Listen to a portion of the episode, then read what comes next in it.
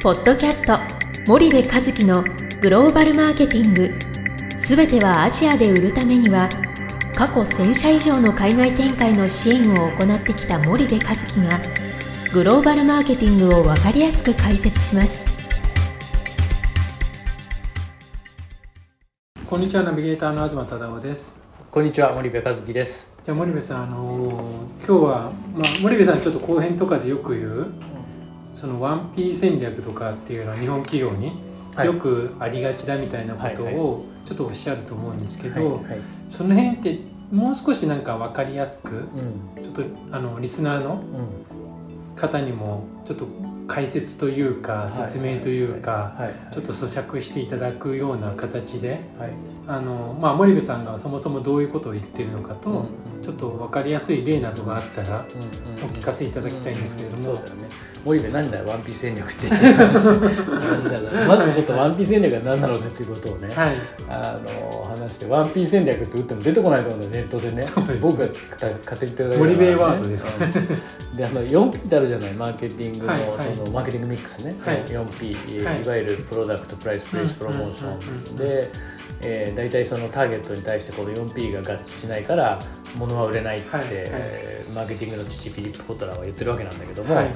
この 4P っていうものが、うんえー、とどれか1個欠けててもダメなんだよね、それ全部が最適化されて、うん。うまくターゲットにはまるから物って売れていくわけなんだけども、まあ言ったらそのお客さんの求めるプロダクトをお客さんが、まあ、も求めるというか賄えるプライスで、はい。お客さんがこう買いやすい売り場に、えーうん。しっかりあってうん。流通していて、うん。でそれがしっかりお客さんにプロモーションされる知れ渡るっていう意味で、まあ、プロダクトプライスプレイスプロモーションの 4P なわけだよね。うんなんだけど日本企業って、えっと、1P 戦略って僕が言ってるのはねこのプロダクトだけなんですよね。はい。はい。ただひたすら我々のものは品質がいいんですと、うん。ジャパンプレミアムなんですっていうそのプロダクトのことしか考えない P はい。であとのそのプライスとかプレイスとかプロモーションっていうのはどう考えるかっていうとまあ品質がいいからちょっとは安くするけどまあプライシーだよ。ちょちょっと、うんちょっと高高いよ。みたいなね、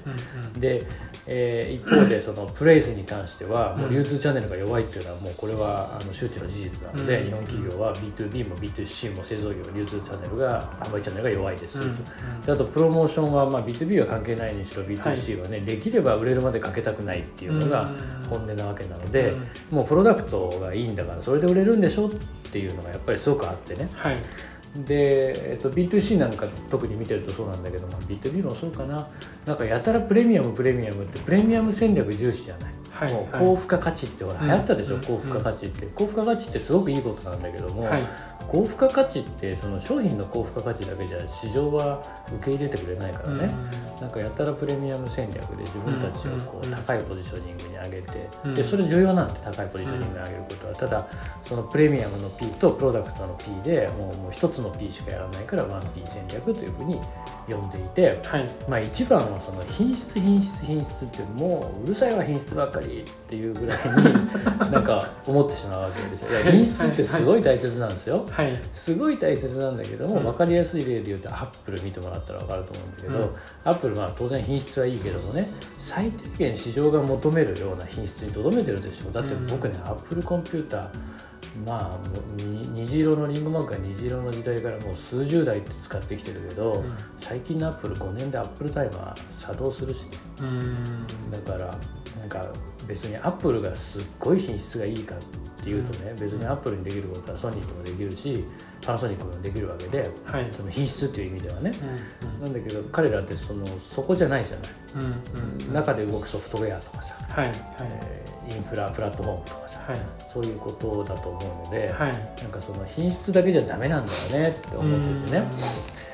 で僕はその日本人がいかにね品質というそのなんつったらいいんだろう。このジレンマじゃないな品質というこの幻にねうん。とらわれてる民族かっていうことをもういろんなところでこう思うわけなんだけども、はい。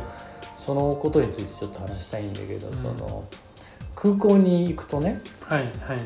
あの飛行機乗るじゃないよくね。はい。であの別携帯品別荘申請書ってあの帰りに時帰国する時に。黄色い紙はい、あのもう過去僕20年ぐらいあの黄色い紙をねうん。こう毎回面倒くさいなこれなんで毎回書かされるんだろうと思って、はい、えっ、と税関申告書みたいな、で申告がなくても、はい。あっても書かされると、はい。でこれはなくてもあっても書かされるってまあきっちりしてるよね日本ね、うんうん。なかったら書かないっていうのはうん。海外だからね、うん。なくても書くあっても書くと。うん。でほとんどの人はないわけですよ。はい、だからであの画用紙みたいな黄色い紙でね、うめちゃめちゃもったいないな紙がと思ってうん。ずーっと20年間思い続けてきたんだけど、ん、はい、最近ようやくペラペラのまあわらばんしみたいなのに変わったんですけどうん。わらばんしでもないな。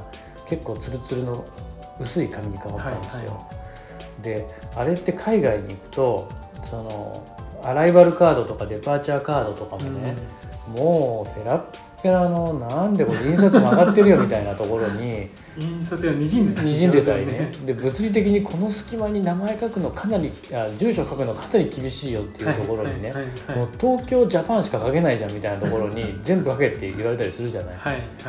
まああの程度なんですよ、うん。うん、だってあのそんなもんなんだもん。うん。なんだけどあの携帯品別荘申請申告書にあの黄色い画用紙みたいなねやつをねあれ多分コストね10分の1か20分の1ぐらいだと思う。あその20倍か20倍ぐらいすると思うんですよ。はいはい。あの大きさも長いしね、うんうん。であれを見るたんびに本当に日本人ってもうなんか品質というこの悪魔にとらわれてるんだなっていうねその、うん。なんだろうなその、うん、品品質というものにすごく高品質でなきゃいけないっていうそのことにねまあ取りつかれちゃっててはいはい。でこれね戦後そんなことなかったはずなんですよ。うん。戦後の日本なんて本当にかつてのその安かろう悪かろうだった中国の時代と似たり寄ったりだったわけだからうん。もともとは欧米に散々バカにされてきたわけでしょ、はいはい。だからその時代からジャパンアズナンバーワンと呼ばれてしまったあの快感を忘れられなくてうん。品質がいいってこんなに褒められるんだと。うん。こんなに気持ちがいいことなんだと。うん。こんなに素晴らしいことなんだっつって、まあ、品質がいいことはすごいことなんだけどもね、うん。いいことなんだけども、うん。けどなんか意味ないよなこの携帯品別荘申告書こんなにその画用紙みたいな紙に書くのって思っててね、でそれが僕はね最近解消されたことに本当に喜びを感じてて、この無駄をねはい。多分誰か言ったんだね税関の人たちがね、うん。これ無駄だねって言ってね、うん。コスト削減したんだと思うんですよ。で多分5分の1から10分の1になったと思うあのペラペラな紙になって。はいはい。けど海外のレベルで言ったらもっとそのペラッペラのわらばんしになもっとなれるはず。ちっちゃくてもいいちっちゃくてもいいよね。はいだからなんかそそんなちっぽけなことを見ても品質にこだわっちゃう我々はね。うん。ちょっと病的なんですよその高品質に対して、うんうん。こんなこと言うとすっごいその 品質管理の方々に怒られそうなんだけども。ちょっと先に謝ってきまし謝たっとくけども。けどねけど品質がいいことを僕否定してないとすごく重要なんだけど、はい。それだけじゃダメなんだよね、うん。残念ながら、うん品質がいいっていうこととそのそれをマーケティングをしていくってことはもう全く別次元で二輪で動かなきゃいけないので、はい。えっと、そのかつての時代はね品質がいいだけで世界は求めたけど、うんうん。これだけ競争環境も市場環境も変わってきてさ、はい。台湾や中国や韓国の企業でも作れるような時代は、やっぱりこの品質っていうことともう一個の売る側のね、えー作る側と売る側、まあ、つまりはマーケティングをしっかりやらないとやはい。っぱりダメで、うん。えー我々はこの品質という高品質であるべきなんだっていううん病に相当のミスを日本人は犯されてるから、うん。なんかあえてもうそのそこをね断ち切るっていうね。はい。その、こうなんだろうな。割り切るっていうね。うん。品質を本当に極めなきゃいけない人命に関わるようなものとそうでないものっていうものをはいやっぱりはい分ける必要があってね。うん。うん。であのうんそんな風に思うんですよね。わかりました。じゃあ今日ちょっと森部さん時間が来たので、はい。ここまでにしたいと思います、はい、森部さんありがとうございました、はい、ありがとうございました。本日のポッドキャストはいかがでしたか？番組では森部和樹へのご質問をお待ちしております皆様からのご質問は番組を通じ匿名でお答えさせていただきます。podcast アットマーク spydergrp.com ポッドキャストアットマークスパイダー grp.com までたくさんのご質問をお待ちしております。それではまた次回お目にかかりましょう。ポッドキャスト森部和樹のグローバルマーケティングこの番組はスパイダーイニシアティブ株式会社の提供によりお送りいたしました。